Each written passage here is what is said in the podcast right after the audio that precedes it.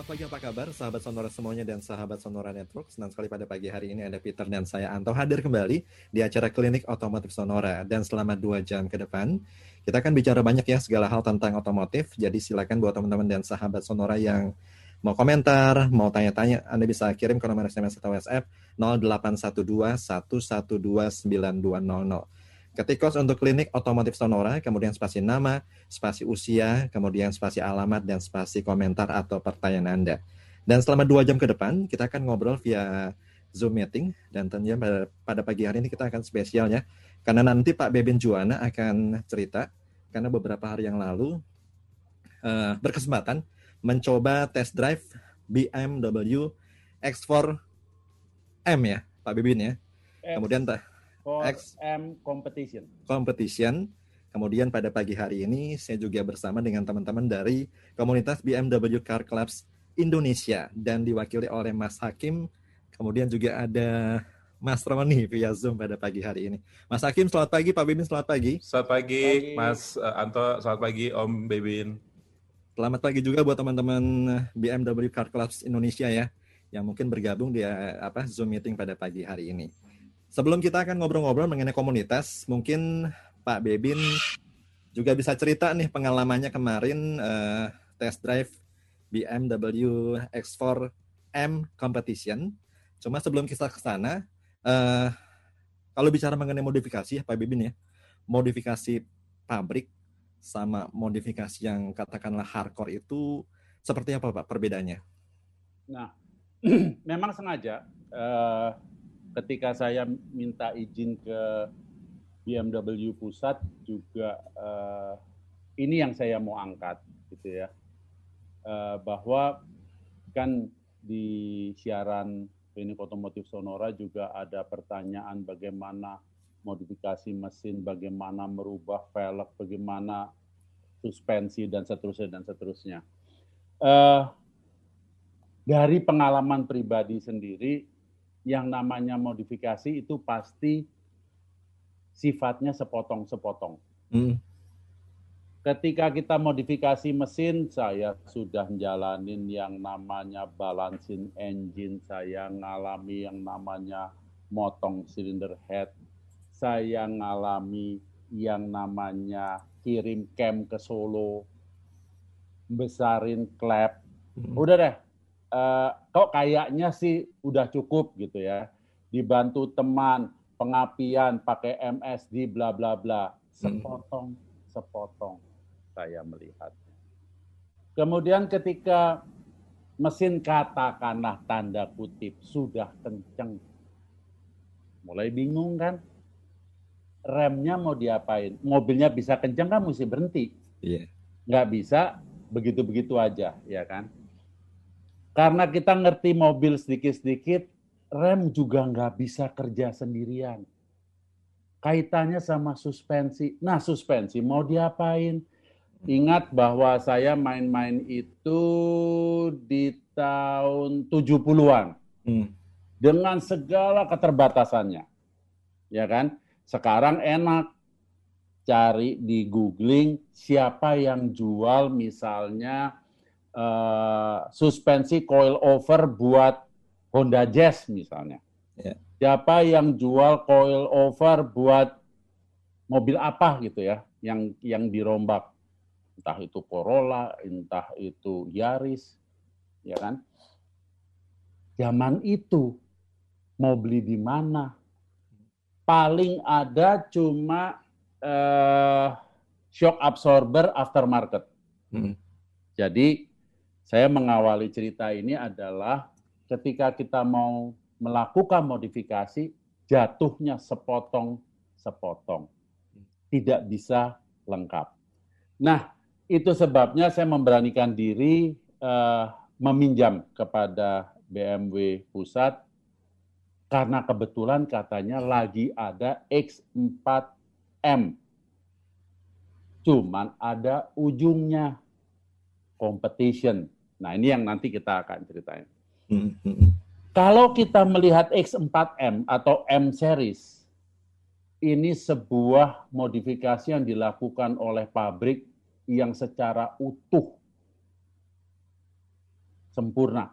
Hmm. Kenapa? Saya melihat dari sisi uh, konstruksi body. Hmm. Kayaknya beda. Yang dirasakan ini sudah beda dengan X-series yang ada, yang sehari-hari bisa kita pakai. Begitu sudah bicara M, konstruksi body beda. Hmm. Percaya nggak percaya, silahkan coba sendiri buat yang punya M pasti cuma mangguk-mangguk dengan senyum-senyum. Pasti itu. Kemudian kita bicara tadi soal mesin. Astagfirullah. Nggak usah dibahas. Kita zaman saya dulu kuliah itu oprek setengah modar. Hmm. Dari yang namanya oprek karburator, oprek pengapian, oprek segala macam. Nggak bisa hasilnya seperti signifikan. Hmm saya kasih contoh. Ini bu, uh, saya kasih contoh bukan maksudnya sok-sokan, bukan maksudnya memberi contoh yang nggak benar. Saya cuma ingin membuktikan secuil bukti M itu kalau membangun mesin kayak apa. Hmm. Kemarin toh, hmm. saya kena lampu merah di depan Museum Monas, kebayang? Okay. Hmm. Seberang, seberang. Jadi sisi yang ke arah Bundaran Air Mancur. Hmm. Di depan saya ada mobil, di samping kanan saya ada mobil. Artinya saya harus baik-baik saja kan, hmm. walaupun saya M, gitu kan. Karena mobil yang di depan saya maju lebih cepat daripada yang di kanan saya, saya punya ruang untuk motong ke kanan. Hmm. Kebayang kan? Yeah. Kalau kira-kira itu ada di garis batas pagarnya Museum Monas. Ya mobil sudah gelinding mungkin lari 20-40 wong mengiringi yang di depan saya. Hmm. Belum sampai pagernya Indosat. Uh -uh. Speedo menunjukkan 120 km per jam. Itu butuh nah. berapa detik, Pak? Lah, 0 sampai 100 aja nggak sampai 4 detik, you mau bahas apa lagi? Hmm. Jadi saya ngeliat, wih, udah 120, depan saya masih kosong. Kalau saya terusin, 150 dapat nih. Mm-hmm. Jadi bisa dibayangkan kan, ketika pabrik mempersiapkan itu dan mobil itu tidak berasa kenceng. Mm. Itu kan kecepatan mata saya aja ngelirik ke speedo. Uh, udah 120 gitu kan. Mm. Jadi ini cuma makanya saya saya sampaikan ini hanyalah secuil uh, apa ya percobaan yang saya lakukan di di percobaan-percobaan lain uh, bukan buat sok-sokan, bukan buat gaya-gayaan, bukan buat tapi mau mencoba seperti apa sih ketika pabrik yang melakukan modifikasi. Mesinnya apa? Hmm. Six in line. Oke. Okay. Seri BMW yang lain yang dipakai sehari-hari ada yang masih pakai mesin six in line kan? Hmm. Pak Hakim bisa bisa cerita panjang model apa saja yang pakai six inline. Hmm. Ini six inline. Bisa seperti itu. Oke. Okay. Uh, eh, jadi kalau bicara akselerasi, kesempurnaan setting dari turbonya, itu nggak usah dibahas. Gitu. Kebetulan kemarin juga saya pernah ada kejadian pakai mobil ini, kok mendadak dari berlawanan arah uh, ketemu di tikungan, ini mobilnya rada keluar. Ya saya ngerem. Hmm. Ngeremnya ala M sama ngerem BMW biasa sama ngeremnya mobil biasa itu udah tiga kasta naik ke atas. Berhentinya jarak pengereman begitu pendek, hmm berhentinya tanpa uh, body bagian depan dive uh, apa turun gitu ya itu menurut saya nih sudah memperlihatkan kastanya. Dua setengah m pak ya? Harganya iya iya itu off the, off the road kali. Emang ngilu kalau kalau nah saya kan tadi berbagi cerita soal uh, positifnya dari dari keluarga M ini. Negatifnya apa? Kebetulan saya uh, berbagi cerita juga sama teman saya yang memang maniak M.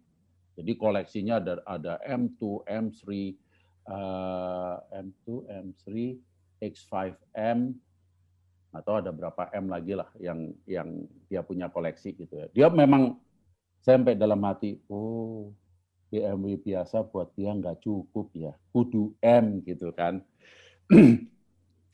dia uh, kebetulan dapat info dan sebagainya. Pak Bibin coba yang X4M competition ya? Iya. Terus jawaban saya, Pak, ini bukan mobil untuk sehari-hari. Bukan masalah buasnya, karena 503 eh, apa horsepower itu atau 0 sampai 100 di bawah 4 detik bukan itu. Tetapi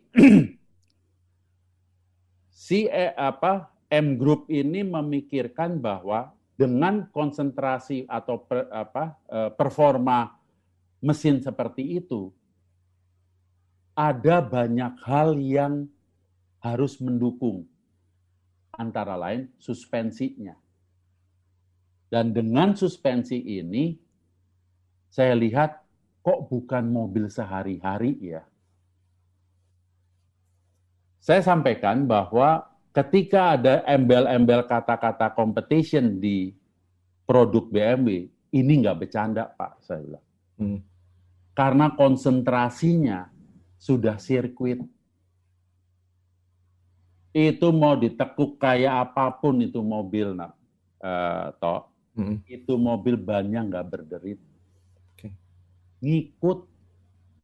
Kebetulan kemarin uh, mungkin ada yang paham jalan tol dari arah Taman Mini ke Tanjung Priok, Cakung Cilincing kan? Kalau kamu terusin kan ketemu lagi tuh hmm. sama jalan tolnya bypass. Yeah pada satu titik kamu akan ketemu tikungan. Tikungannya parah. Saya tadinya karena itu pertama kali saya lewat situ, saya tanya ini kenapa ini kok ada panah gitu kan? E, memang jujur saya udah e, kurangin kecepatan dari sekitar 170-an saya, saya kurangi kecepatan. Tapi di tikungan itu saya merasa kayak ini mobil bisa deh, nggak usah diturunin lagi deh.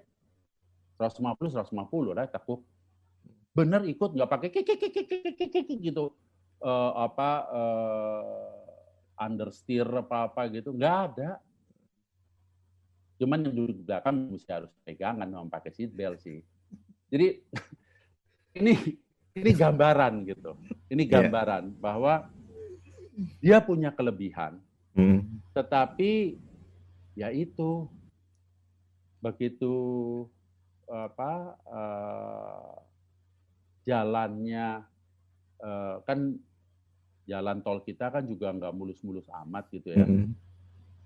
Lewat mobil ini saya angkat topi bahwa the best jalan tol tuh masih Jagorawi. Yeah. Yang rata gitu. Karena mobil ini begitu ketemu jalan tol yang enggak rata, itu mm -hmm. akan dibaca tanda kutip dibaca ya. Dibaca sama suspensinya lewat bannya yang tipis itu dan ya termasuk apa yang dirasakan oleh penumpang di dalam. Hmm, okay. Jadi kira-kira uh, itulah uh, apa uh, sharing saya pengalaman dengan X4M competition. Hmm. Nah ini kalau bicara mengenai BMW Seri X, mungkin nanti Mas Hakim dan teman-teman dari BMW Car Clubs Indonesia juga bisa menambahkan ya, Mas Hakim ya. ya ini nih tipe SUV, tipe cop atau seperti apa sih, Pak Bebin atau Mas Hakim? Karena kan kalau dibandingkan dengan merek lain ya, ini kadang-kadang Seri X ada yang lebih lebih mini lah, lebih kecil ya. Ada yang juga size-nya lebih besar lah. Kalau Pak Bebin melihatnya mungkin nanti Mas Hakim juga menambahkan seperti apa seri X ini. si X ini kan si apa BMW tidak menyebutnya sebagai SUV. Dia menyebutnya mau beda sendiri sih. Mm -hmm. SAV. Ya kan? Sport Activity Vehicle. Oke. Okay. Ya kan? Yang saya tahu bahwa dia memakai platform dari satu uh, seri satu jadi mm -hmm. X1 mm -hmm. sampai sekarang ini sudah X7. Okay. Platformnya seri 7 pun dibikin SUV sama dia. Hmm. Gedenya minta ampun. Kemarin saya baru baru lihat. Hmm. Uh, apa? Uh, What's up? Yeah. I would sacrifice my life for Pakistan. I would sacrifice my life for Pakistan.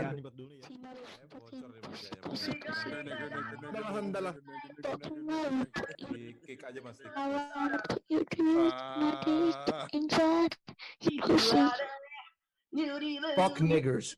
Fuck niggers. Silakan Pak Bibin. Oke. Okay. Udah pada dibuang-buangin? Iya. Gila.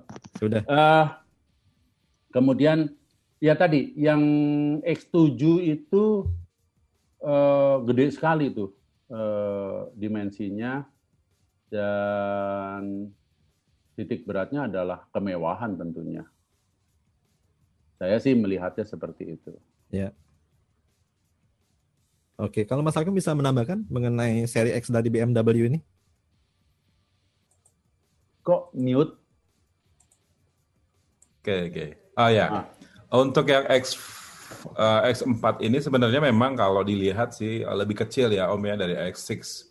Hmm. Dan yang X4 ini memang bentuknya memang sangat-sangat aerodinamis dan orang kalau ngelihat pertama kali memang keren gitu ya, bagus. Tapi pengalaman saya pakai X6 juga Uh, untuk yang duduk di depan mungkin nyaman ya, tapi kalau untuk yang di belakang ya itu memang agak sedikit apa namanya ada hambatan, terutama di bagian kalau yang ekspor ini, kalau kemarin saya cobain itu memang agak agak untuk mobil harian sih memang agak keras ya Om. Hmm. Tapi kalau untuk peredam dan segala macam oh, suspensi luar. itu luar hmm. biasa enak banget Mas Anto. Jadi hmm. uh, mau keluar kota jalan tol yang seperti apa tadi kalau Om Baby bilang uh, apa namanya Jagorawi itu memang paling enak gitu ya. Makanya mohon maaf kalau teman-teman BMW kadang-kadang suka morning run di situ tuh. Karena memang enak banget dan uh, sekali lagi X4 ini menjadi satu lagi uh, perhatian teman-teman di uh, klub BMW uh, menjadi salah satu pemikiran uh, terutama yang teman-teman sudah bergabung di X Series ya. X Series Jakarta chapter ini mereka melirik untuk yang X4 yang baru ini dan seperti benar kata Om Bibin bahwa saya memang uh, pakai ekspor yang baru ini pengalamannya memang nggak akan takut terhadap apa namanya uh, suspensi, nggak takut terhadap brake dan segala macam. Dalam jarak yang sekian seperti sekian detik itu namanya rem itu benar-benar bagus dan sangat amat nyaman gitu. Jadi kalau ada yang mengatakan memang tadi dikatakan berapa mas? Dua setengah ya? Dua setengah tapi memang safety itu adalah di atas segalanya ya Om Bibin ya. Nah jadi uh, yang bisa saya tambahkan adalah memang ekspor ini eh, walaupun mungkin uh, banyak yang uh, merasa apa sih artinya competition, kemudian ada yang otomobil juga, kemudian ada beberapa yang biasa saja apa yang membedakan gitu. Tapi memang kalau dari segi kalau suspek apa namanya torsi juga om ya tinggi juga gitu walaupun dikatakan ekspor ini adalah 3000 cc 3000 cc tapi sebenarnya uh, mesin yang dipakai juga uh, masih masih bisa ngirit lah ya Om, Bibin ya, hmm, karena hmm. yang dipakai adalah 2000 cc dan horsepower-nya juga sekitar 252 horsepower itu juga wow luar biasa itu. Mau buat family, mau buat bisnis, mau buat eksekutif, wah keren banget tuh untuk ekspor ini. Okay. Jadi promosi nih. itu Mas Anto yang bisa saya tambahkan. Cuma kalau teman-teman di BMW Car Clubs Indonesia, apakah spesialis X atau semua seri BMW, Mas Hakim? Kalau di BMW Car Club Indonesia sebenarnya kita menaungi semua tipe dari mulai hmm. yang klasik, kemudian ada yang khusus uh, M40, A30, lalu teman-teman semuanya juga ada beberapa yang uh, semua tipe kita pakai. Yeah. Cuman memang uh, dari mulai yang uh, misalnya uh, M, ada juga teman-teman M, kemudian juga ada teman-teman X, Kemudian ada beberapa teman-teman yang uh, pakai E36, E30, kemudian E46, semua segala macam, yeah. semua ada di situ semua. Dan kita menaungi semua. Dan uh, BMW Car Club Indonesia sebagai satu-satunya klub yang uh, boleh dibilang mendapatkan legitimasi dari uh, BMW Council di Jerman. Mm-hmm. Ini kita memang pengennya uh, semua bisa masuk ke situ bagi para pecinta BMW Hmm. Dan nggak mesti harus punya BMW dulu, mau mau menggabung dulu nggak apa-apa ya, Om Bebin okay. ya. Om Bebin mungkin BMW-nya udah banyak di rumah gitu. uh, mau gabung dulu nggak apa-apa, lihat-lihat dulu, mungkin masih memilih ya tipe-tipe mana gitu. Nah, mendengar cerita Om Bebin tadi bercerita tentang, memang sih teman-teman BMW itu hobinya uh, apa namanya swap engine, modifikasi sini sana sini sana. Padahal kalau menurut saya ya bukan bukan sombong atau gimana. Mereka punya kemampuan untuk beli mobil baru gitu. Tapi ya itu tadi apa uh, mereka lebih suka apa namanya ngoprek, mereka lebih suka modifikasi dan segala macam. Swap engine tuh mereka paling suka banget. Mobil lama tapi mesinnya mesin baru mutakhir gitu. Nah, jadi uh, terbuka buat siapa saja ingin bergabung mau tipe mobil BMW apa pun buat kita welcome saja. Ini berdiri kapan Mas dan sekarang total anggotanya berapa? Jadi seulangi lagi bahwa saja kita total member kita itu dari uh, member kita chapter kita dari mulai Aceh sampai ke Lombok, uh, Makassar itu yeah. kurang lebih masing-masing chapter ada 100 sampai 200. Kalau kita mau gabungin semua hampir menjadi uh, eh, 3.000 sampai 5.000 member baik yang aktif wow. maupun yang non aktif. Oke, okay. wah gila banyak sekali Mas ya. Hampir seluruh Indonesia ya hampir seluruh Indonesia dan kita masih berharap beberapa beberapa kota-kota lain yang punya hmm. antusias dengan BMW mereka mau mau membuka chapter baru dan kita welcome welcome saja. Artinya gini, jadi me, siapa pun yang yang pengen istilahnya uh, punya komunitas atau klub gitu ya, terus kemudian mereka mereka pengen belajar organisasi, kemudian hmm. mereka pengen tahu sebenarnya di BMW itu hmm. karena kita afiliasinya dengan BMW Indonesia, eh, itu hmm. banyak sekali ilmu-ilmu yang diberikan, banyak sekali fasilitas-fasilitas yang diberikan. Hmm. Contohnya Om Bebin dapat fasilitas bisa dipinjemin BMW uh, ekspor itu luar biasa banget itu. Yeah. Iya. Uh, seminggu ya Om atau dua minggu dipinjeminnya Om? Oh enggak, uh, saya cuma tiga hari. Ah tiga hari. Sebenarnya dua minggu juga bisa sih. Tapi habis itu bikin report apa kekurangan dan kelebihannya gitu. Kalau tiga minggu tuh apa eh, keinginan untuk memilikinya akan semakin besar, mas. Betul. Tapi yang harus dicoba adalah kalau pakai BMW X4 adalah dari mulai uh, city route, kemudian highway route, hmm. kemudian sama mountain route ya Om Bebin ya. Itu harus dicoba itu memang. Jadi mountain bisa menikmati. Tapi, oh ya. Uh, highway, highway, highway dan city, city route ya ya. Karena paling banyak concern itu kan uh, orang-orang kalau pakai CC besar 3000 uh -huh. cc itu mereka masih concern kepada berapa sih spend premiumnya gitu ya. Yeah. Nah, tapi uh, itu sebenarnya kalau pakai BMW mereka bisa ketakar, bisa kehitung uh, berapa yang harus mereka bisa keluarkan karena di di dalam BMW sudah ada fasilitas EcoPro ya Om Bebin yeah. ya. Yeah, yeah ada fasilitas ekropo. Jadi mau mau model sport yang kenceng atau hmm. mau model yang uh, apa namanya sekedar uh, touring biasa itu hmm. ada di situ. Oke. Okay. Kita break dulu ya Pak Bebin dan Mas Hakim. Nanti kita Siap. kembali lagi tetap bersama kami di acara Klinik Otomotif Sonora hingga pukul 12 nanti.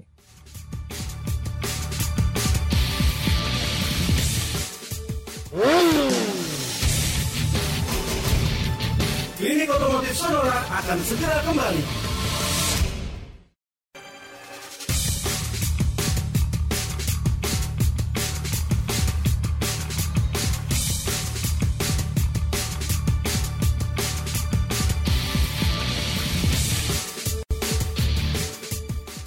Masih bersama kami di acara Klinik Otomotif Sonora hingga pukul 12 nanti. Masih ada Peter, saya Anto, kemudian Pak Bebin Juwana, Mas Hakim, dan teman-teman dari BMW Car Clubs Indonesia. Jadi buat teman-teman dan sahabat Sonora yang mau tanya-tanya silakan, pertanyaan soal otomotif juga silakan.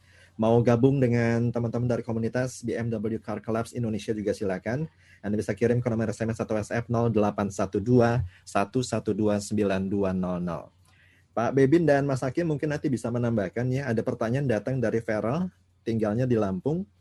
Mau tanya, itu mesin X4M Competition dan X3M Competition sama apa beda mesinnya? Kemudian untuk kenyamanan, lebih baik yang mana Pak Bebin dan Mas Hakim? Dan tinggi ground clearance-nya lebih tinggi yang mana nih kira-kira? Mungkin ke Pak Bebin dulu silakan. Ini terus terang saya nggak baca data ya, tapi ketika sama-sama menyandang competition itu uh, apa uh, ground clearance akan akan berbeda dengan yang misalnya X4M saja gitu ya. Yeah. Itu sudah sudah rasanya akan akan berbeda walaupun hanya sekian mili. Uh, mereka punya hitung-hitungan tersendiri. Kemudian kalau ditanya X3M competition dengan X4M competition, mesti baca data mm uh, seperti apa gitu. Karena uh, bisa saja settingan engine sama tapi bisa mm juga berbeda gitu di, yeah. dibedakan gitu.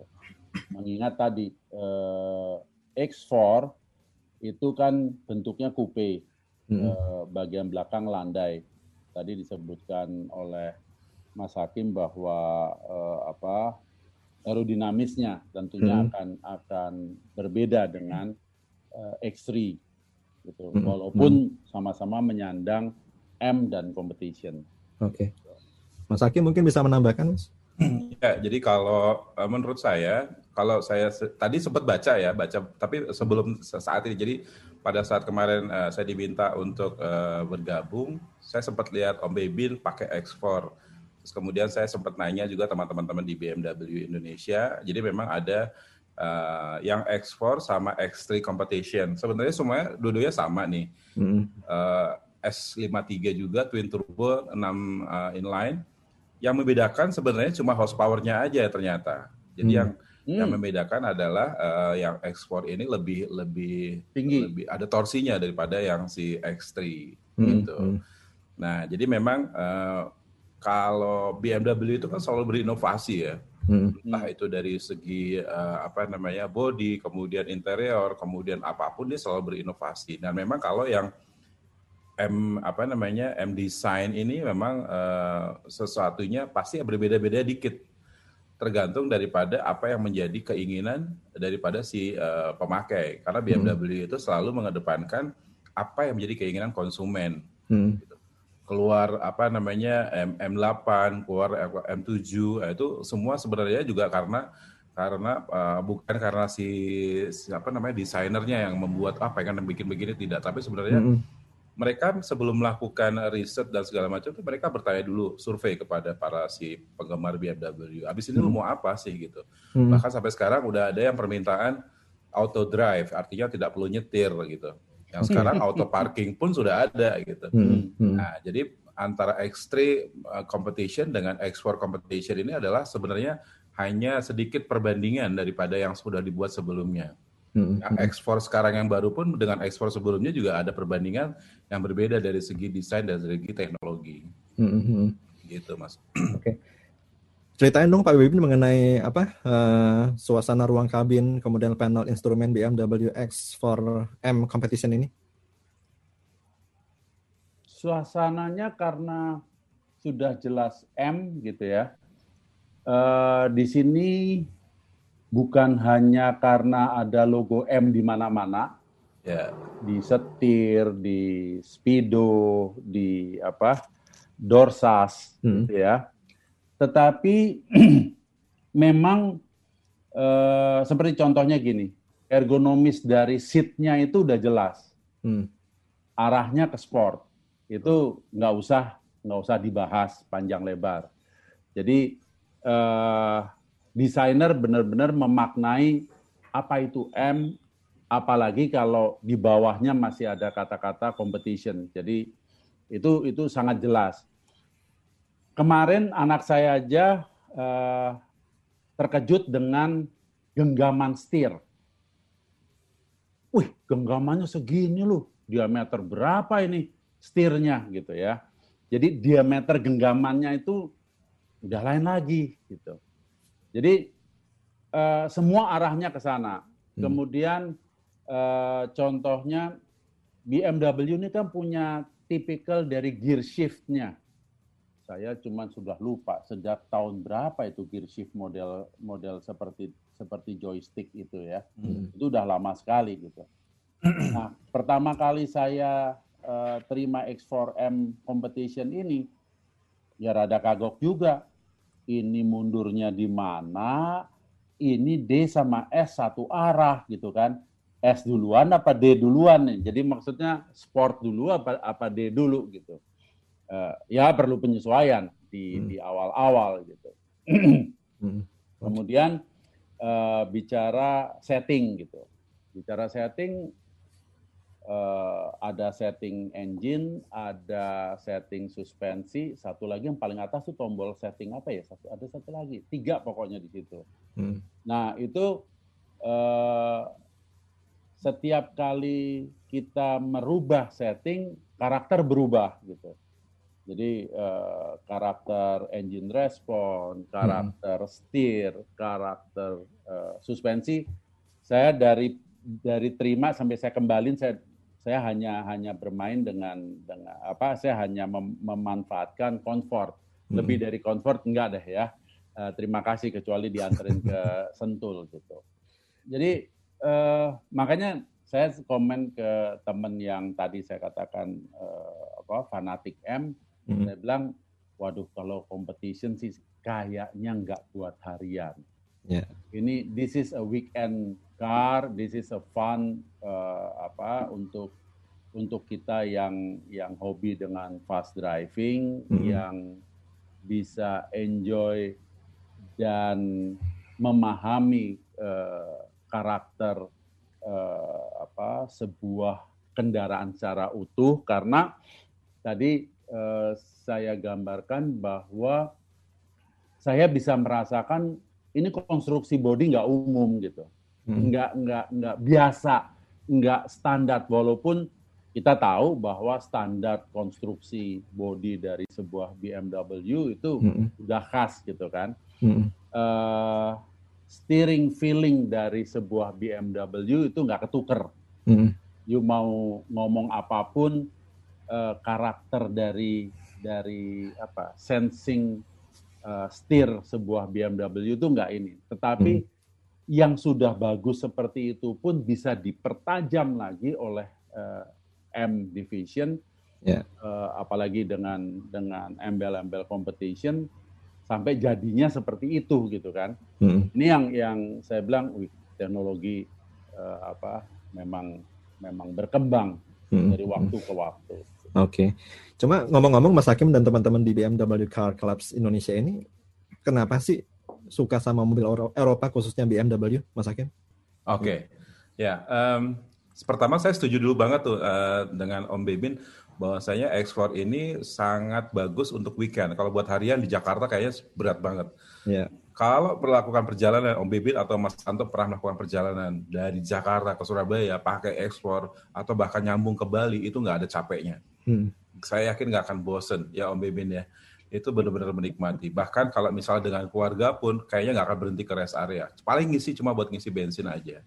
Itu yang tadi menyambung uh, dari Om Bebin. Yang kedua, kenapa kok BMW? Sebenarnya mobil Eropa banyak ya, gitu ya. Ada bolehlah kita sebut misalnya Mercy atau Volvo atau yang lainnya Audi. gitu. Tapi uh, kalau saya ditanya kenapa kok BMW? Karena uh, sekali lagi uh, teknologi yang pertama, yang kedua adalah body, hmm. aerodinamisnya. Kemudian yang ketiga adalah kalau berbicara spare part mungkin di mana-mana mungkin sama lah. Orang pada takut kenapa kok mobil Eropa yeah. nggak berani ya mahal kali ya segala hmm, macam. Hmm. Tapi sekali lagi teknologi Jerman itu dari dulu yang yang sudah berhasil mengembangkan teknologi apa pun dari mulai bikin radio sampai bikin tank pun Jerman sesuatu hal yang menjadi boleh dibilang uh, senternya teknologi gitu. Hmm. Nah, Kenapa kok BMW? Kalau kita mau mengerucut lagi, kenapa kok BMW? Kenapa kok nggak Mercy? Hmm. Ini kalau saya pribadi nih, mohon maaf Om Bebin ya sama Mas hmm. Santo. BMW itu menciri khaskan uh, anak-anak muda, eh, gitu, okay, yang eksekutif gitu. Hmm. Tapi bukan berarti yang Mercy khusus orang tua tidak. Banyak juga anak-anak muda yang pakai Mercy gitu. Yeah. Hanya saja kalau saya ditanya kenapa kok BMW, ya itu tadi jawaban saya kami lebih merepresentasikan uh, uh, profesional muda, kemudian uh, eksekutif muda yang yang pakai BMW. Even hmm. dengan keluarga pun dengan menggunakan X pun udah seperti yang uh, boleh dibilang uh, luxury ya. Nah ini kan BMW selalu mengedepankan luxury.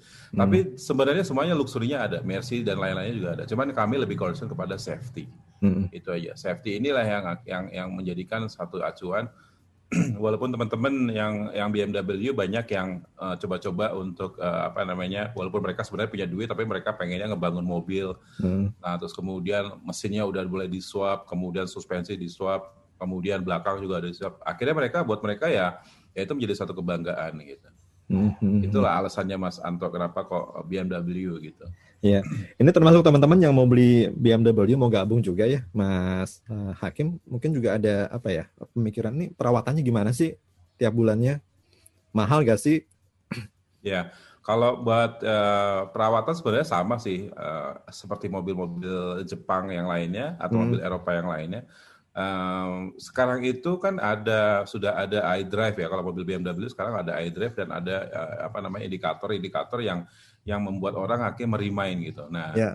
zaman dulu mungkin belum ada ya Om Bebin ya indikator-indikator untuk kalau sekarang tuh mesti rajin baca. Mesti rajin baca. Kalau sekarang itu udah muncul di layar, jadi harusnya lebih smart lagi. Nah, uh, dilihat dari perawatan kalau memang seperti layaknya kita pakai mobil kalau memang itu heavy duty ya kita harus tiga bulan sekali ganti hmm. oli hmm. kemudian uh, satu tahun sekali ganti ban kemudian cek suspensi dan segala macam itu harus rajin memang hmm. apa pun mobilnya sebenarnya kalau kita rajin dalam perawatan kemudian rajin istilahnya mengganti dalam waktu kurun 2 sampai lima tahun hmm. lima tahun kalau orang Singapura udah ganti mobil ya lima lima tahun ya orang Indonesia justru makin sampai 20 tahun ya Om Bibin itu malah jadi mobil klasik tetap di dipakai aja. Tapi kuncinya adalah itu tadi rajin dalam perawatan, baik itu di luar maupun interior harus rajin. Mm-hmm. Nah, jadi kalau mengatakan spare part BMW mahal, ya nggak apa-apa mahal, tapi abis itu belinya cuma sekali, gantinya mm. lagi nanti bisa satu tahun atau dua tahun. Mm. Gitu. Walaupun memang banyak sih ya, barang-barang yang KW dan segala macam, tapi ya yeah. itu pilihan masing-masing individu ya. Mm. Mm. Berarti kalau dari sisi cost ya nggak masalah ya, Mas Hakim ya, kalau dibandingkan uh, dengan mobil Jepang ya. Ya memang sih, memang kalau dari segi harga memang ada perbandingan perbedaan. Tapi hmm. Kalau di di BMW memang kita kadang-kadang diminta nih dari BMW-nya sendiri atau diminta kita ada satu satu pelajaran namanya di Fahrer Vision itu BMW bagaimana merawat dan menyetir kendaraan BMW. Hmm, hmm. Oke. Okay. Kita sangat di encourage untuk selalu menggunakan barang original gitu. Mm-hmm. Walaupun mahal gitu ya. Tapi teman-teman kadang-kadang nih mohon maaf nih, teman-teman BMW juga masih berpikir gimana caranya dapat yang ori tapi nggak mahal ya gitu.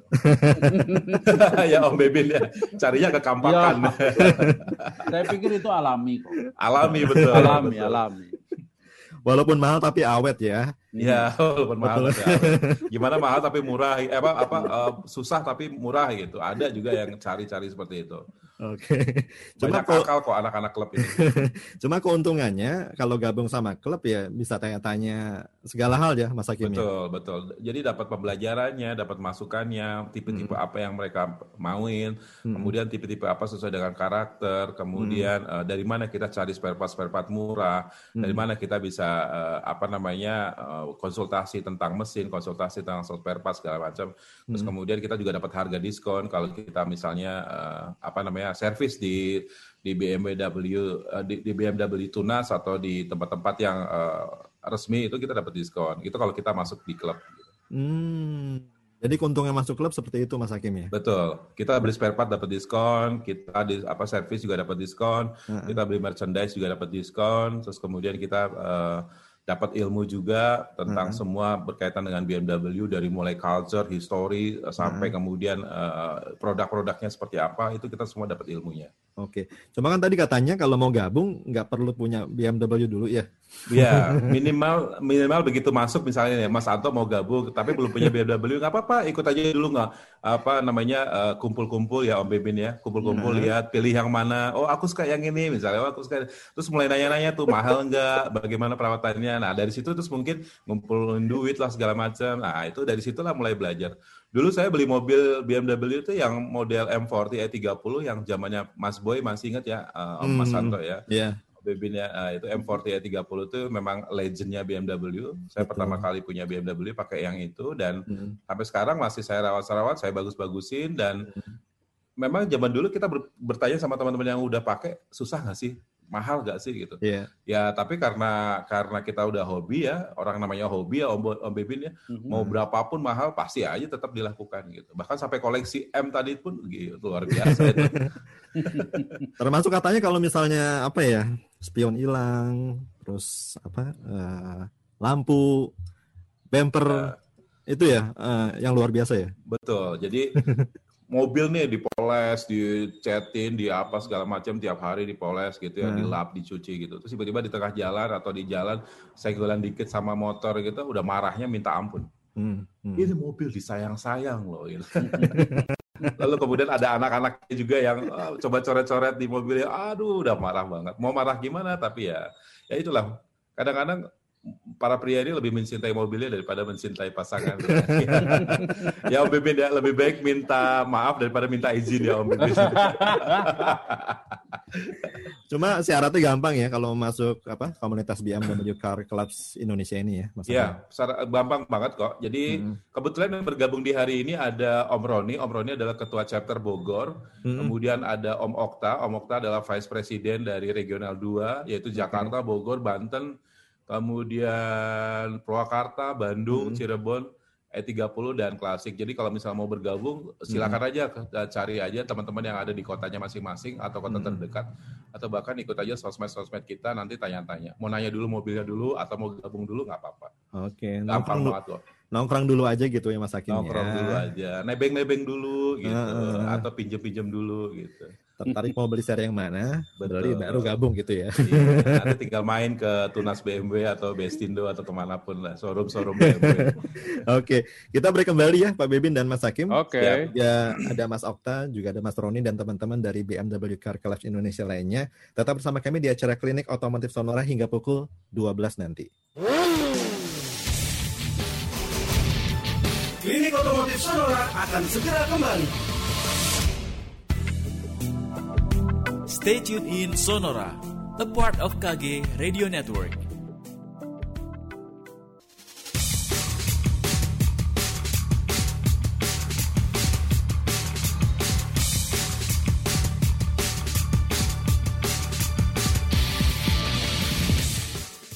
Anda masih bersama kami di acara Klinik Otomotif Sonora hingga pukul 12 nanti. Masih ada waktu ya buat teman-teman dan sahabat Sonora yang mau tanya-tanya kepada Pak Bibin atau ke Mas Hakim yang mau gabung ke dalam komunitas BMW Cars uh, Cars Club Indonesia. Anda bisa kirim ke nomor SMS atau WhatsApp 0812 Mas Hakim ada pertanyaan, bukan pertanyaan sih, mau tanya nih. Uh, nomor WA-nya BMW Car Class Indonesia berapa. Kemudian saya punya mobil BMW E90 30i. Kalau mau gabung nih gimana? Oke, okay, terima kasih sebelumnya atas uh, minatnya untuk bergabung di BMW Car Clubs Indonesia. Jadi kita klub bukan komunitas. Hmm. nah, um, nanti nomor WA-nya boleh sama Mas Anto saja. Iya. Uh, uh, kalau yang cewek kasih aja mas, kalau yang cowok ya dipikir-pikir dulu lah. screening, screening, screening ya. Cuma tuh bercanda ya. Kalau ya, yang cewek bercanda. Semuanya boleh kok. Nah, uh, bagi teman-teman yang punya S90 nih termasuk mobil keren juga ini, silakan hmm. bergabung di kita. Kita tidak ada tidak ada spesifikasi untuk khusus S90 tidak ada, jadi boleh bergabung dengan siapa pun saja. Mm-hmm. Dan yang terpenting kalau di klub itu adalah uh, kebersamaan gitu ya, yeah. saling support, kemudian saling info. Uh, infonya ini boleh info tentang ada yang mobil dijual, ada spare part dijual, ada ya saling saling supportnya dalam hal uh, otomotif ya. Mm-hmm. Jadi welcome saja. Kalau mau bergabung, kalau misalnya tinggalnya di Jakarta, nanti boleh kontak Om Okta uh, atau kalau tinggalnya di Bandung boleh kontak Om Rifki, kalau di, di Bogor ada Om Roni. Atau kalau misalnya mau langsung aja ke Instagramnya BMW Car Club Indonesia bmwcci.official ya singkatannya bmwcci.official nanti bisa tanya-tanya di situ boleh DM Nah, kemudian kalau misalnya tempat nongkrong itu biasanya kita teman-teman nongkrong itu hari Jumat malam hmm. atau hari Sabtu malam. Nah, silakan aja browsing-browsing Jakarta chapter, Bogor chapter, Bandung chapter di mana mereka nongkrong samperin aja nggak apa-apa nggak usah malu-malu gitu kita dulu Tangerang... juga anak baru kok gitu cuma kalau Tangerang Selatan kemudian Jakarta biasa nongkrongnya di mana kalau yang Jakarta itu kan Jakarta terbagi beberapa regional ya mas hmm. Uh, ada Jakarta Timur Jakarta Barat kemudian Jakarta Selatan Jakarta Utara Jakarta Pusat juga ada nah mereka biasa kalau Jakarta Timur itu agak sedikit berbatasan dengan Bekasi, nanti mereka kumpul dengan teman-teman dari Bekasi. Mm-hmm. Kalau Jakarta Barat, kebanyakan mereka kumpulnya dekat-dekat PIX itu, mm-hmm. eh Jakarta Utara ya. Nah kalau yeah. Jakarta Barat nanti di daerah mana gitu. Jakarta Selatan biasanya kalau daerah-daerah Cipete, kemudian Bintaro, nah itu uh, mereka banyak nongkrong di situ. Tapi kalau lebih lebih nyamannya sih silakan lihat dulu aja uh, di mana teman-teman BW Car Club Indonesia chapter chapter masing-masing mereka berkumpul. Mm-hmm. Yang Itu dari luar pulau pun banyak, misal dari Aceh, Medan, Padang, yang Sumatera ya regional mm-hmm. satu, mm-hmm. Pekanbaru, terus kemudian Medan, Lampung, Palembang, silakan saja. Kemudian kalau yang di daerah uh, Kalimantan, Sulawesi, itu mereka juga ada di Makassar, uh, Pekan, uh, Palangkaraya, kemudian mm-hmm. Bali, Lombok, gitu. Oke. Okay. Cuma kegiatannya apa aja sih, Mas? Nah, Khususnya sebelum COVID ya? Yang sebelum COVID kegiatan kita uh, kemarin yang habis terakhir yang sebelum COVID ya, sebelum bulan Maret itu yang terakhir kita lakukan adalah Leaders Summit 2020. Jadi kita mengundang para ketua dan wakil chapter seluruh Indonesia untuk datang di Lampung waktu itu acaranya namanya Leaders Summit. Hmm. Nah, biasanya kalau di Leaders Summit itu kita sharing-sharing ilmu, kita berbagi-bagi ilmu yang sering kita panggil adalah tokoh-tokoh uh, penggiat otomotif tapi uh, public figure juga yang pernah kita hadirkan adalah uh, Mas Farhan hmm. yang sekarang sebagai anggota DPR dia juga suka dengan BMW dia pakainya seri 5 Okay. Tapi yang diesel, eh, dia suka yang diesel. Hmm. Terus kemudian kita panggil juga kemarin uh, Om Renaldi Hutasoid, pembalap uh, Ferrari yang pernah jadi ketua Jakarta Chapter dan yeah. uh, BMW juga. Hmm. Nah kemudian kita ada namanya Indonesian Beamer Fest, Mas uh, Anto. Hmm. Uh, biasanya Beamer Fest itu di bulan Desember, tapi karena COVID ini uh, kita sedang menimbang-nimbang apakah tetap berjalan atau uh, dengan metode yang lainnya gitu. Mm-hmm. Terus kemudian yang sekarang sedang berlangsung adalah kemarin seri satu kita ada BMW Car Club Indonesia One Make Race mm-hmm. di Sentul itu khusus untuk tipe E36 sama E30 mm-hmm. selama 6 seri sampai nanti bulan Desember. Oke, okay. Mas selama COVID ini break dulu ya Mas ya? Uh, selama COVID ini paling ya sharing-sharing ilmu mm-hmm. aja, ilmu mm-hmm. terus kemudian jumpa-jumpa online, Siap. kemudian lomba-lomba atau kuis-kuis secara online. Yang penting sehat gitu ya. Yang penting sehat dan yang penting ketemu. Kalau teman-teman tuh pakainya ketemu aja gitu. Bener. Kalau nggak ngobrol tuh apa ya di satu klub tuh kayaknya ada yang kurang gitu ya. Betul, iya. Oke. Okay. Saya mau ja, apa, baca pertanyaan Pak Bebin ya. Ini hmm. sudah ada yang kirim, saya nggak enak kalau nggak bacain. Ada Pak Tekhian. Mau tanya Pak, kalau minyak rem berapa kilometer mesti ganti?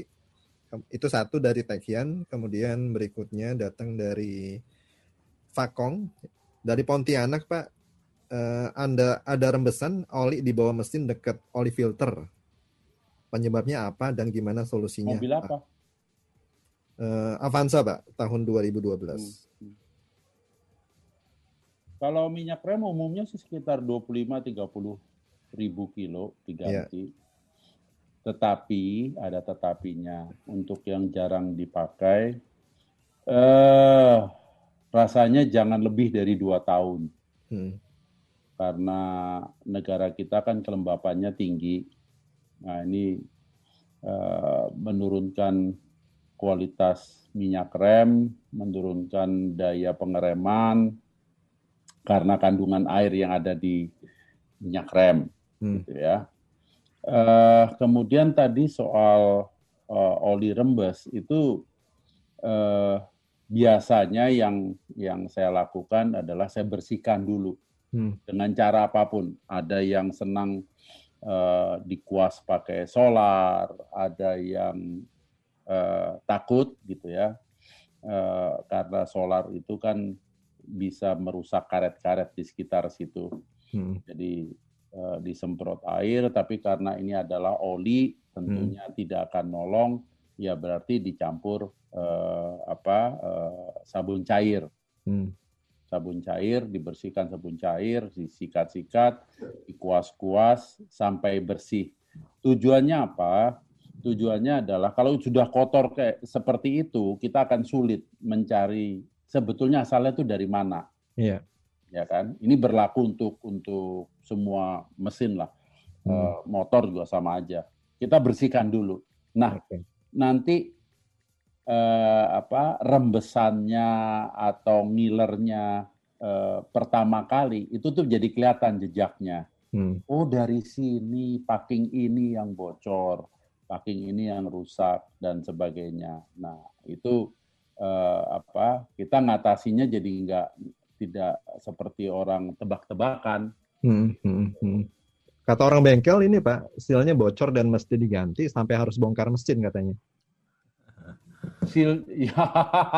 Bongkar packing kali ya. Iya. Yeah. Uh, kalau sifatnya seal ya nggak ada pilihan. Itu berarti kan di bagian yang berputar. Yeah. Yeah. Ya kan as apa ke apa pun. Ya kalau memang harus diganti harus diganti gitu. Dan hmm. biasanya uh, kita uh, melihat adakah jejak seal itu misalnya di asnya ini supaya nggak kerja dua tiga kali nih pengalaman dulu dulu nih ya. Hmm. Uh, di asnya itu tuh ada ada jejak cacat nggak? Cacat yeah. bukan cacat uh, gores tapi karena dimakan usia dia berputar silnya jepit di situ terus ada yeah. ada bekas ininya karena dikeluat dikhawatirkan ketika sil diganti mungkin seminggu sebulan seperti pertama baik-baik aja gitu. Habis itu uh, mulai ada bekas rembesan lagi. Jadi uh. kita mesti jeli yeah. kalau uh, sifatnya adalah uh, seal, hmm. seal oil gitu ya. Seal oil, oke. Okay. Seal Baik. oil, o-ring itu tuh musuhnya yang kayak gituan tuh. Oke, okay. baik. Ini ada pertanyaan seputar mobil Jerman.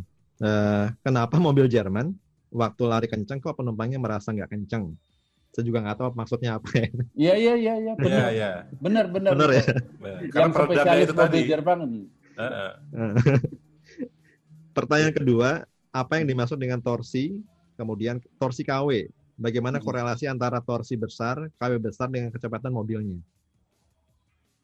Silakan Pak Hakim. Ya, yang pertama adalah memang memang betul kalau misal mobil Jerman itu kalau mobilnya kencang tapi di dalam kayaknya nggak kencang gitu. Hmm. Padahal kalau di luar itu orang pada mungkin bisa bisa kenceng banget gitu ya kalau yang ngejar. Hmm. Itu terjadi di uh, mobil-mobil yang mulai dari tahun 2000-an ke atas itu, hmm. yang di mana peredamnya udah mulai bagus semuanya. Apalagi mulai 2015 ke atas itu juga peredamnya udah hampir gak kedengeran. Kalau tadi Om Bebin bilang hampir kayak di pesawat gitu. Ya. Hmm.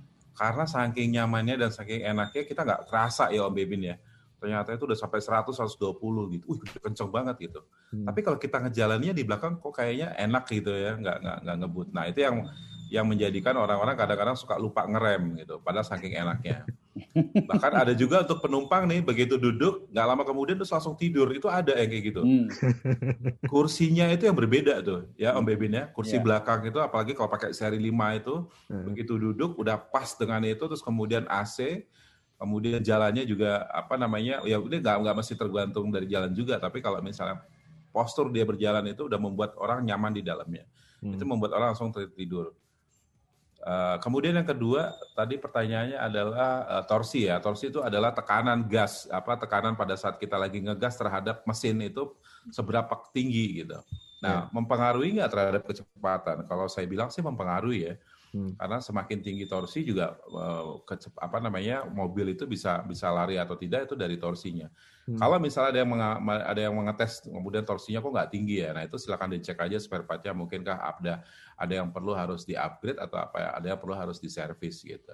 Okay. Nah kalau Om Bebin pasti udah jago banget bagaimana menaikkan torsi mobil ya dari tua tapi torsinya kencang itu gimana Om gitu. Pertanyaannya tuh. Eh, Silakan Om Bebin. Saya mau nambahkan sedikit soal kenapa mobil Jerman larinya kencang tapi tidak terasa. Ya. ya. Itu menurut saya sih dari beberapa unsur yang saling terkait. Satu, konstruksi body. Ini enggak apa uh, sering kali tidak diperhitungkan tetapi sangat penting gitu ya. Kalau uh, Mas Hakim ingat buka kap mesinnya X4M itu engine brace-nya aja ada berapa? Ya. Yeah. Ya kan? Ya. Yeah. Ketemu nggak di mobil Jepang? ada. Ya kan? kan semuanya lari ke suspensi empat. kanan ke ke konstruksi bodi ada, suspensi yeah. kiri ke konstruksi bodi ada, suspensi kanan dan kiri dikon, dihubungkan lagi. Iya. Yeah. Iya kan? Iya. Yeah. Jadi benar-benar Orang wheel drive itu kan nyaman. Ini buat apa ya gunanya? Yeah. Tapi kalau sudah lari 100, tadi saya apa cerita saya 120 untuk jarak yang sekian meter aja sudah terjangkau lari 170 lewatin tiga mobil di depan itu mudah sekali dan tidak berasa. Berasanya cuma seperti kepala dijambak aja gitu kan. Lainnya nggak ada gitu yeah. ya. Itulah konstruksi hmm. gitu. Nah, konstruksi kerja bareng sama apa? Sama suspensi. Cuma karena ini judulnya competition, ya terus terang buat sehari-hari jadi overdosis Hmm. Itu aja saya melihatnya gitu kan. Kalau kita bawa ke Sentul, pasti senyum-senyum gitu. Nggak masuk tikungan satu, tikungan dua itu nggak pakai deg-degan. Hmm. Gitu. Beda eh, sama mobil yang berisik lainnya gitu ya. Hmm. itu eh, dari pengalaman saya ke sana gitu. Jadi ya suspensi, eh, pemilihan diameter velg dan ban, itu pegang peranan kan kita pernah ditanya ini velg mau dirubah begini begitu gitu kan M Division punya hitungan gitu hmm. nah eh, apa eh, kenapa dia pilih velg ini kenapa dia pilih profil ban ini kenapa ban belakang lebih lebar dari ban depan semua hmm. ada hitungannya hmm. even ini mobil berpenggerak empat roda gitu yeah. hmm. dia punya hitungan jadi uh, dia sekolahnya lebih banyak, kita jangan so tahu. Saya sih cuma mikirnya gitu doang gitu ya. Iya, iya. uh, itulah yang menyebabkan mau lari 150, saya nyoba uh, X6M 40 diesel itu di Jerman lari 250 juga nggak berasa apa-apa. Gitu. Tinggal kita punya nyali nggak untuk belok nih sekarang. Betul. Ya ending berani nggak kita belok gitu kan? Hmm. Uh, apa kita perlu lepas gas dikit? Apa kita perlu imbangin dengan rem dikit? Itu itu masalah uh, bukan soal berani ya. Lama-lama uh, ngukur diri sendiri. Uh, do I have the capability? Hmm. Itu yang yang penting. Kalau cuma modal nekat cilaka nih. Uh, apalagi kalau kejadian di negara orang gitu. Yeah. uh, ini ini uh, buat gambaran gitu. That itu yang yang saya rasakan uh, bicara suspensi. Oh tadi mau nambahkan kebetulan Mas Hakim membahas soal uh, duduk di seri 5 jok belakang. Perlu diingat joknya BMW itu tidak empuk. Ingat, perhatiin. Uh, saya kebetulan beruntung sekali waktu kuliah tahun 70 eh, dibelikan ayah sebuah BMW. Eh, kalau sekarang mungkin udah jadi BMW klasik 1800. Itu joknya aja nggak nggak nggak empuk. Jok BMW tidak pernah bikin jok empuk.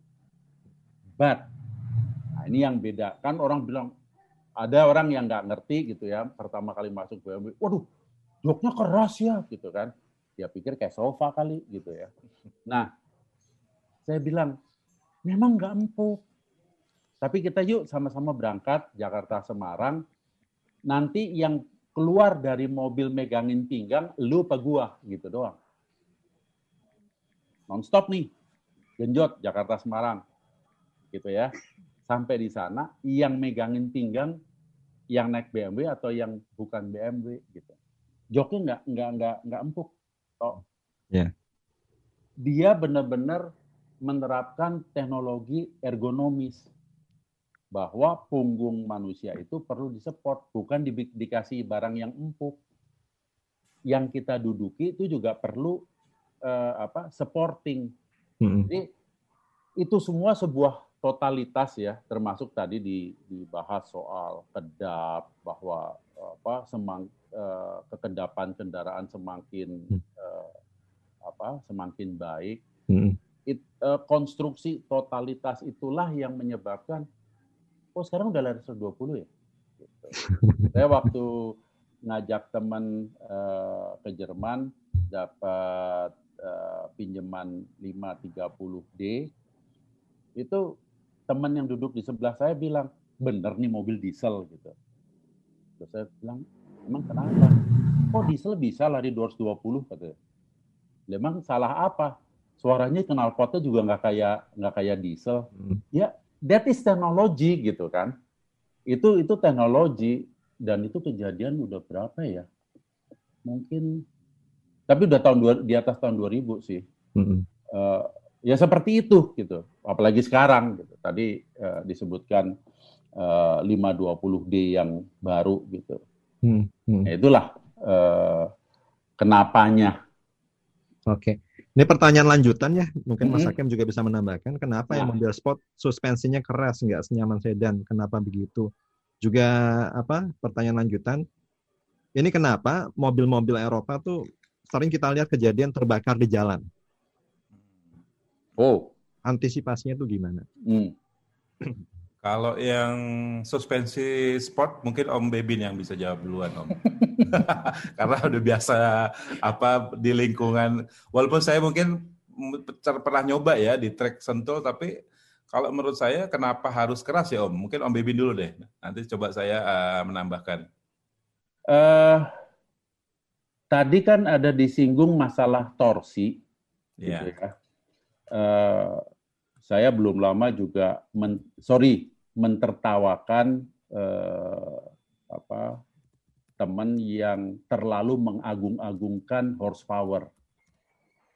Saya bilang kalau saya sih nggak penting horsepower, buat saya lebih penting torsi gitu. Ketika saya naik eh, atau mencoba kendaraan yang torsinya sudah di atas 500 Newton meter, wah saya bilang itu bahagianya udah nggak bisa di, dijabarkan lah gitu ya. Ketimbang uh, mobil gue 500 horsepower, terus saya jawab so what gitu ya. Torsinya berapa? Oh torsinya sekian. Hmm, belum saya bilang. Jadi uh, ini yang uh, kenapa saya ke sana?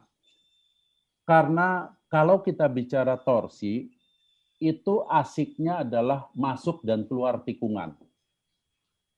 Itu kalau yang belum pernah nyoba sentul mungkin akan susah me, apa, me, me, apa ya, membayangkan gitu ya. Karena di situlah uh, seninya gitu.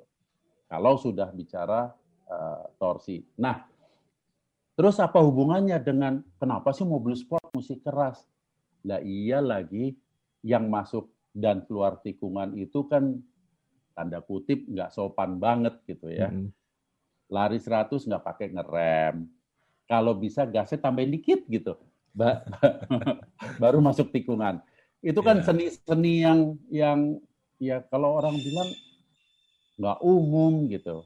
Hmm. Karena dulu waktu saya diajar orang tua untuk uh, nyetir juga, nih ya sekian ratus meter misalnya 150 meter apa 200 meter sebelum tikungan oper gigi. Di situ aja sebetulnya saya udah nangkep oper gigi dari tiga masukin ke dua. Benar bahwa kita mengurangi kecepatan gitu. Tetapi pada saat yang sama saya membayangkan waktu pindah ke dua kan saya dapat torsi tambahan gitu kan. Sehingga masuk ke ke tikungannya itu kan nggak nggak nggak berantakan gitu, nggak keteteran gitu ya. Eh, ya tentunya zaman tahun 60-an itu eh, apa suspensi jelek banget gitu ya. Ya tetap aja gitu kan yang berisik banyak. Kakak kiki kakak kiki nggak keruan-keruan. Eh, kalau bunyi kadang bangga, kadang malu gitu ya. Buset di mobil lari 50 aja nikung berisik amat gitu kan. ya inilah uh, mungkin jawabannya ketika uh, apa belok itu butuh suspensi yang mampu uh, menopang kendaraan supaya tidak terlalu banyak uh, apa miring-miring uh, gitu loh kan. Yeah. Uh, karena gaya sentrifugal gitu. Dan itu biasanya ditopang oleh suspensi gitu. Nah, okay. sekarang tinggal untuk uh, sering kali uh, apa namanya uh, modifikator mobil-mobil biasa gitu berpikirnya uh, jadi udah mobilnya ceperin hmm. gitu kan ilmunya udah paling gampang tuh mobilnya ceperin suspensinya kerasin buat ini dia nih sama naik gerobak nggak ada bedanya gitu. nah, Mas Hakim jadi ketawa-ketawa deh tuh. Kira-kira dari saya sih seperti itu. Oke. Okay. Iya, ya. Kalau Mas Hakim nanti ditahan dulu Mas ya karena kita okay, harus siap. break dulu. Siap, siap. Tetap bersama kami di acara Klinik Otomotif Sonora. Klinik Otomotif Sonora akan segera kembali. Stay tuned in Sonora a part of KG Radio Network.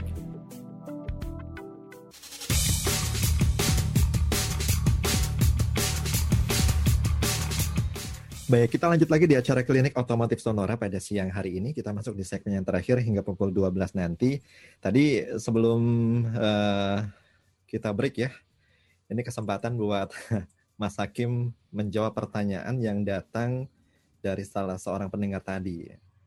Eh, Pak Suhanda menanyakan uh, kenapa ya uh, banyak sekali uh, saya sering lihat mobil-mobil Eropa ini sering terbakar khususnya di ruas tol. Ini penjelasannya seperti apa Mas Hakim? Ya, terima kasih Pak. Siapa tadi namanya?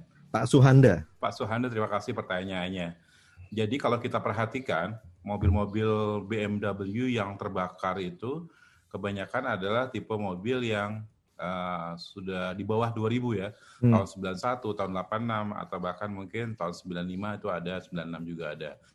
Uh, saya nggak mendiskreditkan tipe mobilnya, tapi kebanyakan teman-teman saya juga banyak yang yang mengalami hal ini hmm. tipe E30, E36, E34, kemudian hmm. ada juga yang uh, di bawah 2000 mobil-mobil di bawah 2000 yang mengalami hal ini. Hmm.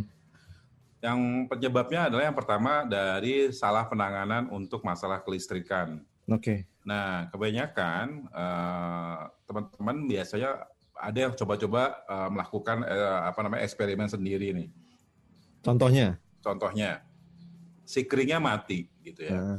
Terus kemudian karena si kering ini uh, larinya ke satu uh, satu yang vital, misalnya lampu besar atau lampu belakang segala macam. Mm-hmm. Terus kemudian atau AC atau apa gitu. Terus kemudian mereka mencoba untuk menjumper sendiri tanpa tahu bahwa saja sirkulasi listrik yang benar itu bagaimana, akhirnya mereka coba berjamper-jamper sendiri. Hmm. Nah, eh, mungkin pertamanya awalnya berhasil, tapi yeah. ternyata di suatu ketika karena mobilnya panas, hmm. terus kemudian cuaca juga panas, terus akhirnya menyebabkan uh, si apa namanya si kabel yang jumpernya tadi retas, terus hmm. kemudian lepas dan segala macam, akhirnya menyebabkan uh, bersentuhan dengan kabel yang lain dan akhirnya menyebabkan konslet dan kebakaran. Hmm. Itu ada juga yang seperti itu satu. Yang kedua adalah soal penanganan di bengkel misalnya.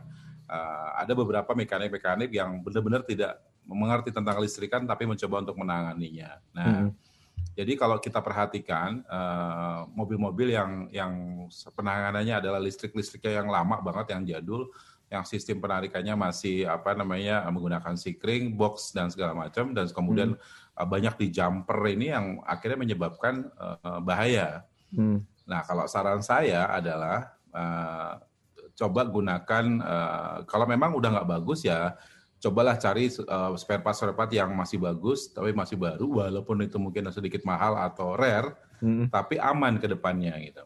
Nah, sekali lagi balik lagi nih ke pengalaman teman-teman klub. Biasanya mereka suka cari eh, spare part spare part yang ori tapi uh, kampakan atau yang bekas, terus kemudian mencoba mengakalinya. Memang pinter-pinter sebenarnya, yeah. tapi mereka tidak tahu bahaya di balik itu tuh sebelumnya apa gitu. Mm-hmm. Nah, itu ya yang saya bisa yang bisa saya sampaikan ya. Saya nanti uh, mungkin Om Bebin punya pengalaman sendiri atau mungkin punya tips tips and trick. Kalau saya sih tips and tricknya adalah uh, harus nanya mekanik yang benar-benar ngerti tentang listrik. Hmm, gitu. Jangan asal mekanik tapi benar-benar ya harus yang paham tentang listrik. Kalau nggak bisa ya sudah nggak apa-apa. Terus teman-teman kalau nggak ngerti atau nggak paham, lebih baik jangan dilakukan sendiri. Hmm. Itu sih saran saya. Oke. Okay. Ini juga ada pengalaman ya, Mas Hakim datang dari ya. Pak Salar, pernah bawa BMW seri 5 tahun 2000. Eh, di gerbang Cibubur, radiatornya meledak nih. Setelah dicek, air radiatornya kosong. Ini pertanyaan kenapa bisa seperti itu ya? Mungkin nanti Pak Bibin juga bisa menambahkan. Ya, yang pertama adalah mungkin karena pengecekan atau rutinitas dari servis mungkin tidak pernah dikontrol. Mm-hmm. Terus yang kedua adalah ada kebocoran di radiator sendiri atau mm. kebocoran di uh, saluran pengairannya itu. Terus kemudian ada juga yang uh, kalau anak-anak bilang melenting ya. Jadi apa namanya si air atau oli itu masuk ke dalam mesin kemudian akhirnya menyebabkan jadi meledak. Yeah. Nah, kalau mobil seri 5 itu harusnya sudah ada indikator untuk radiator. Betul. Saya kalau radiatornya apa habis atau kurang itu biasanya akan nyala tuh lampu radiator ya Pak ya warnanya kuning dan itu harusnya udah dicek. Tapi walaupun tidak ada indikator itu, jika kita ingin melakukan uh, apa namanya uh, melakukan perjalanan dengan mobil-mobil yang boleh dibilang sudah lama atau kita hmm. tidak pegang sebelumnya dari baru, misal beli dari second, hmm. itu kita harus selalu coba-coba cek air radiator juga gitu, air radiator, okay. air aki, air rem, oli segala macam itu harus diperhatikan juga. Hmm. Nah itu tadi kenapa pentingnya uh, frekuensi daripada uh, servis atau uh, apa namanya penanganan mobil secara teratur itu. Oke. Okay. Mungkin Pak Bebin bisa menambahkan di mute dulu Pak. Di unmute. Di unmute dulu Pak. Oke okay, sudah Om. Ya. Oh nah. tadi udah tuh di unmute lagi. Nah. Ya. Oke. Okay. Udah Pak. Oke. Okay. Nah, uh, saya terus terang heran uh, bahwa uh, sampai terjadi radiator meledak gitu dan ternyata airnya kering karena ketika uh, terjadi kebocoran apa pun uh, alasannya apakah di jalur, apakah di radiator, apakah di water pump. Itu ketika air berkurang, temperatur itu kan akan akan naik gitu kan. Dan masa sih sebagai pengemudi tidak melihat indikasi itu gitu. Sorry, bukan mau menyalahkan tetapi uh, mungkin karena saya dididik waktu waktu itu oleh uh, ayah saya bahwa mengemudi itu bukan sekedar hanya mengemudi, tetapi memahami apa informasi yang ada di depan kita dan dan uh, itu penting sekali gitu ya. Jadi sebelum radiator meledak pasti temperatur naik gitu. Uh, kalau naik ya jangan diteruskan, cari dulu penyebabnya. Itu uh, apa uh, didikan yang saya terima tuh dulu seperti itu gitu. Hmm. Sama aja seperti lampu apa pun yang nyala dan sifatnya adalah uh, peringatan itu harus ditanggapi, nggak bisa dianggap ringan gitu. Mau anda pakai mobil apa pun, mobil BMW apa mobil bu, uh, bukan BMW itu harus harus dilakukan gitu. Yeah. Seperti kemarin uh, karena mobilnya canggih, saya dapat indikator di di apa di dashboard bahwa uh, tekanan ban depan kanan saya kurang gitu. Yeah. Ini harus di, di apa? Saya harus respon gitu. Nggak bisa ah nggak apa-apa kan pakai run flat tire. That's not the uh, the way you answer uh, hmm. apa masalah-masalah yang ada seperti ini gitu. Memang benar bahwa BMW sudah memikirkan memakai run flat tire, tapi bukan gitu caranya gitu. Uh, ketika Anda masih memungkinkan ketemu uh, apa pompa bensin yang punya apa uh, kompresor untuk mengisi angin tambahkan aja dulu gitu kan dan cari penyebabnya itu yang uh, ya saya dididik seperti itu untuk untuk mengendarai kendaraan. Gitu. Oke, cuma kata kata Pak Salar ya, mhm. BMW seri 5 ini ngecek radiatornya susah, betul demikian Mas Hakim? Uh, seri 5 E39 atau E34? tidak dijelaskan lebih spesifik kan sih. Di... Tahun 2000 ya. Ya, kalau 2000 ribu seharusnya sih bisa ya gitu. Hmm. Nah, tapi kalau uh, ngecek radiator sebenarnya gampang kok ya Om Bebin ya. Emang uh, dia sistem vakum yang nggak bisa dibuka atau apa? Kan dari botol tabung reservoir aja kan ketahuan ada di Iya, bisa, bisa. Itu kan uh, secara visual kan bisa dilihat gitu bisa kan. dilihat betul nah, nggak di perlu dalam kayak dulu buka tutup radiator diplototin gitu kan. Iya, oh iya. airnya masih kalau, ada tapi coklat yang gitu kan dulu, dulu kan gitu zaman. Kalau yang ada juga ya sistem bleeding dibuka dulu dua-duanya yeah. lubangnya diisi sampai anginnya hmm. keluar ya. Nah, dulu zaman dulu mungkin kayak gitu ya. Ada yang di vakum segala ah, gitu. Ah, kalau yang sekarang mungkin udah sudah agak canggih, tapi ada sebenarnya petunjuknya itu. Uh, kalau misalnya memang beli mobilnya dari baru atau mau beli dari second terus kemudian dapat buku panduannya itu juga bisa hmm. dibaca-baca sebenarnya. Hmm. Nah ini paling banyak sih memang pemilik BMW sangat jarang baca buku panduan. Hmm. Iya. Apa kayak naik motor juga jarang dibaca tuh buku panduan. Buku panduan hanya sebagai pelengkap kalau mau dijual Om Bebin ya, yeah. supaya harganya naik. Bu, bukunya gitu. ada nggak? Bukunya, bukunya ada nggak gitu? Padahal nggak dibaca juga. itu dia. Padahal itu wajib dibaca itu. Jadi saya juga kalau dapat bukunya pasti saya baca gitu. Oh ternyata Benar. si kering ini nomor ini gitu. Si kering ini nomor ini gitu. Jadi supaya apal juga gitu. Terus kemudian kalau radiator, radiator ini sebelah mana gitu. Dulu sempat kesusahan juga saya, tapi setelah baca buku-buku, oh iya, oh di sini tempatnya, oh di sini tempatnya. Yeah, saya yeah, pak, yeah. sekarang saya pakai N60 juga kadang-kadang kalau dari Jakarta Bandung saya masih ngisi Om Bebin oh. sama Mas. Anto. Saya masih hmm. ngisi juga, harus diisi itu. Hmm. Karena pernah tidak pernah saya isi hmm. itu uh, apa keluar indikator panas gitu. Hmm gitu. Saya pakai N60 yang 530 itu juga masih ada indikatornya dan uh, kelihatan sekali radiatornya di begitu kita buka kap pasti kelihatan. Hmm, gitu. Oke, okay.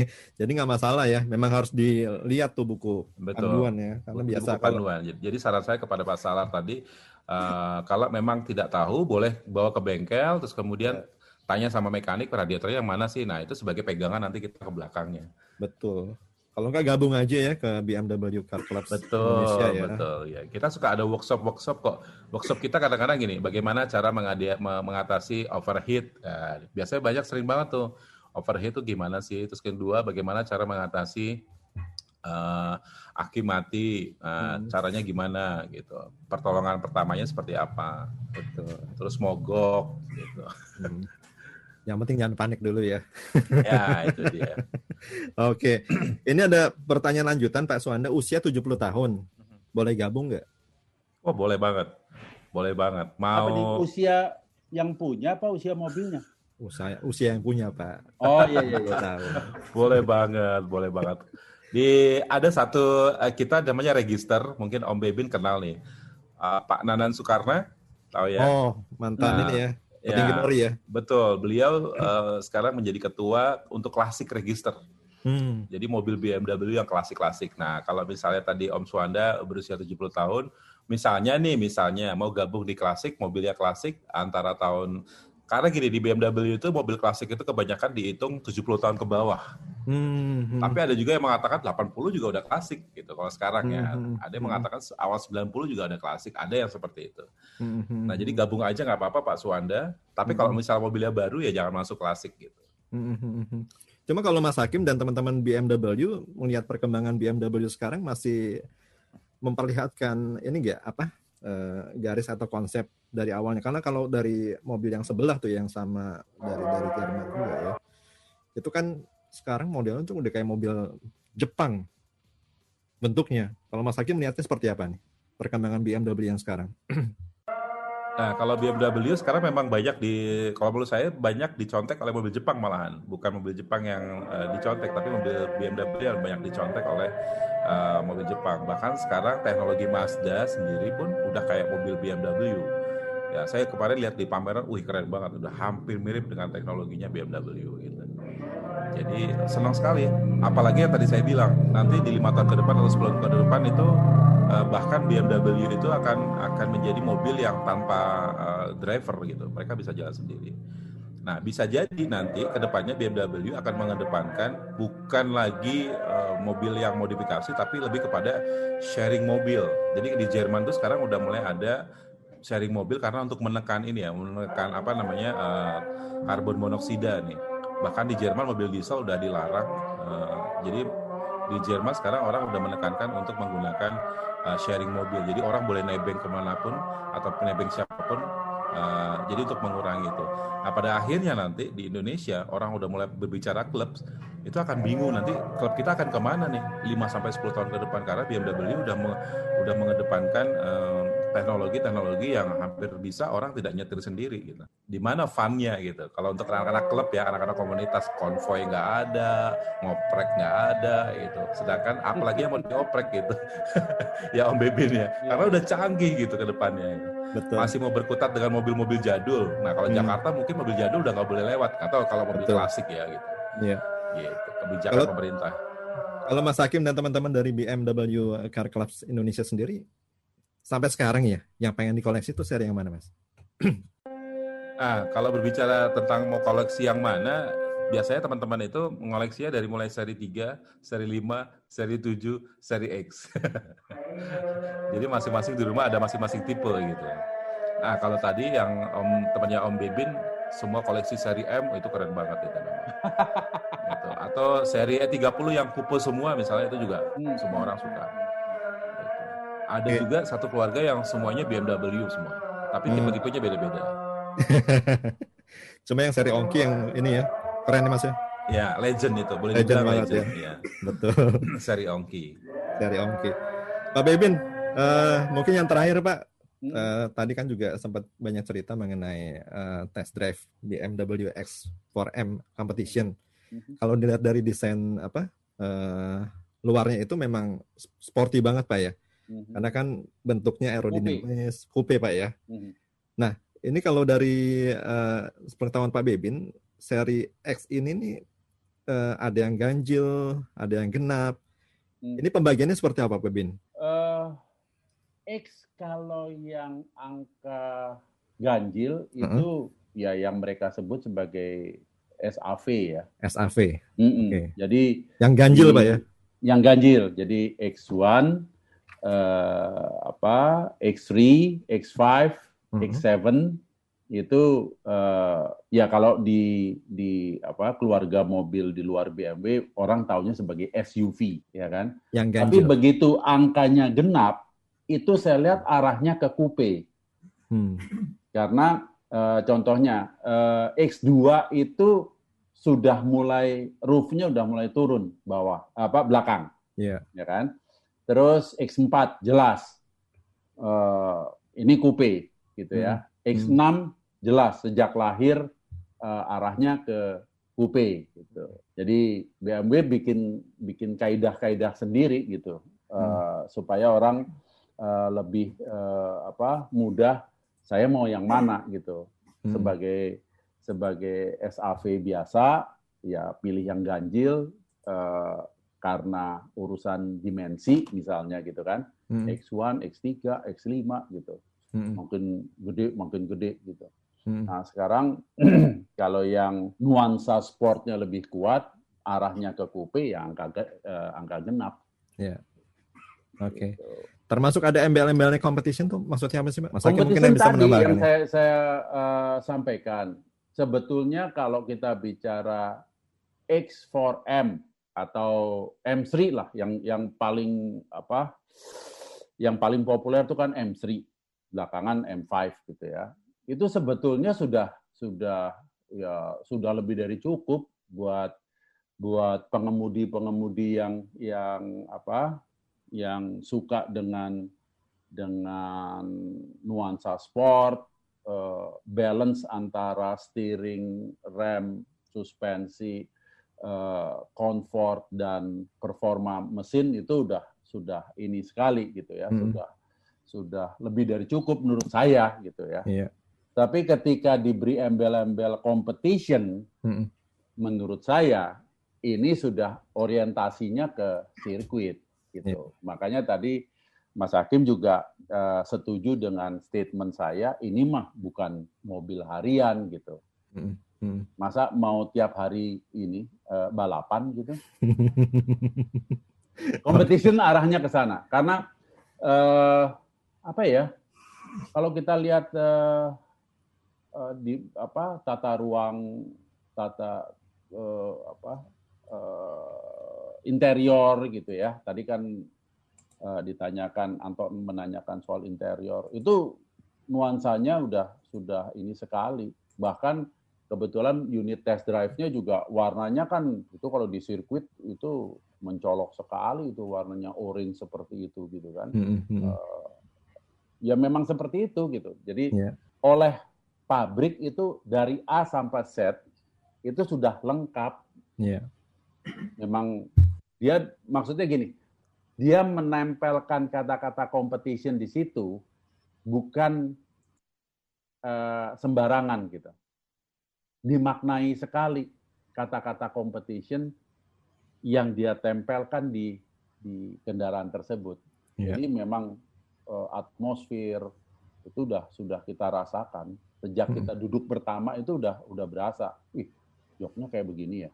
Hmm. Uh, apa seat beltnya, yeah. retentionnya benar nggak Mas Hakim? Retentionnya kan langsung kan, begitu kita klik seat belt itu yeah, masih so. belum apa-apa. Hmm. Start engine, retentionnya jalan. Hmm. Mobil biasa enggak. Yeah. Itu udah buat saya, hmm, serius nih dia nih. Hmm. Jadi dipakai buat momen yang spesial Pak ya? Iyalah. Ya, mungkin kalau di Indonesia itu, um, ini kan desainernya dari Jerman. Uh, kalau kita lihat kondisi jalan di Jerman dengan di Indonesia memang berbeda, Mas ya. ya. Jauh. Nah, itulah kenapa competition agak jarang masuk ke Indonesia. Nah, uh, kalau di di Jerman itu memang semua kendaraan itu benar-benar yang bebas hambatan ya bebas hambatan, nggak ada apa pun kerikil batu segala macam itu nggak ada. Hmm. hmm. Paling cuma hewan lewat aja. Yeah. Nah, pada saat kita udah mulai duduk di uh, joknya itu memang dari mulai uh, apa namanya performance atau ambience kita untuk mobil sport itu udah kerasa banget gitu. Hmm. Nah, dari mulai kaki-kaki, mesin tadi seperti yang disampaikan sama Om Bebin, hmm. itu semua memang menjadi salah satu uh, hal yang tidak bisa di di compete lagi dengan tipe yang lain. Betul. Ini udah benar-benar yang uh, apa uh, nyaman lah gitu. Jadi kalau hmm. X6 ketinggian, hmm. maka dibuatlah X4 X4 yang agak kecil dan yeah. akselerasinya lebih bagus daripada X6. Oke. Okay. Baik, yang terakhir Mas Hakim mungkin sekali lagi bisa disampaikan bisa ke mana? Ini bagi sahabat sonora yang mau bergabung di BMW Car Clubs Indonesia. Siap, terima kasih sebelumnya kalau teman-teman uh, ada yang berminat atau masih eh, malu-malu atau takut-takut dan punya BMW uh, mobil tipe apa pun, silahkan bergabung dengan kami BMW Car Clubs Indonesia, salah satu klub BMW di Indonesia yeah. yang mendapatkan legitimasi dari uh, Council Jerman Hmm. Dan mau daftarnya tergantung dari mana tempat Anda tinggal. Jadi kalau di setiap kota ada BMW Car Club Indonesia yeah. dan bisa dibuka di apa uh, IG-nya, IG-nya uh, BMW IG bmwcci.official. Uh, silahkan saja uh, komen atau DM bertanya untuk mendaftar kemudian atau buka di website kita juga ada BMW Car Club Indonesia atau kalau misalnya nanti sempat boleh minta nomor handphone saya di uh, Mas Anton.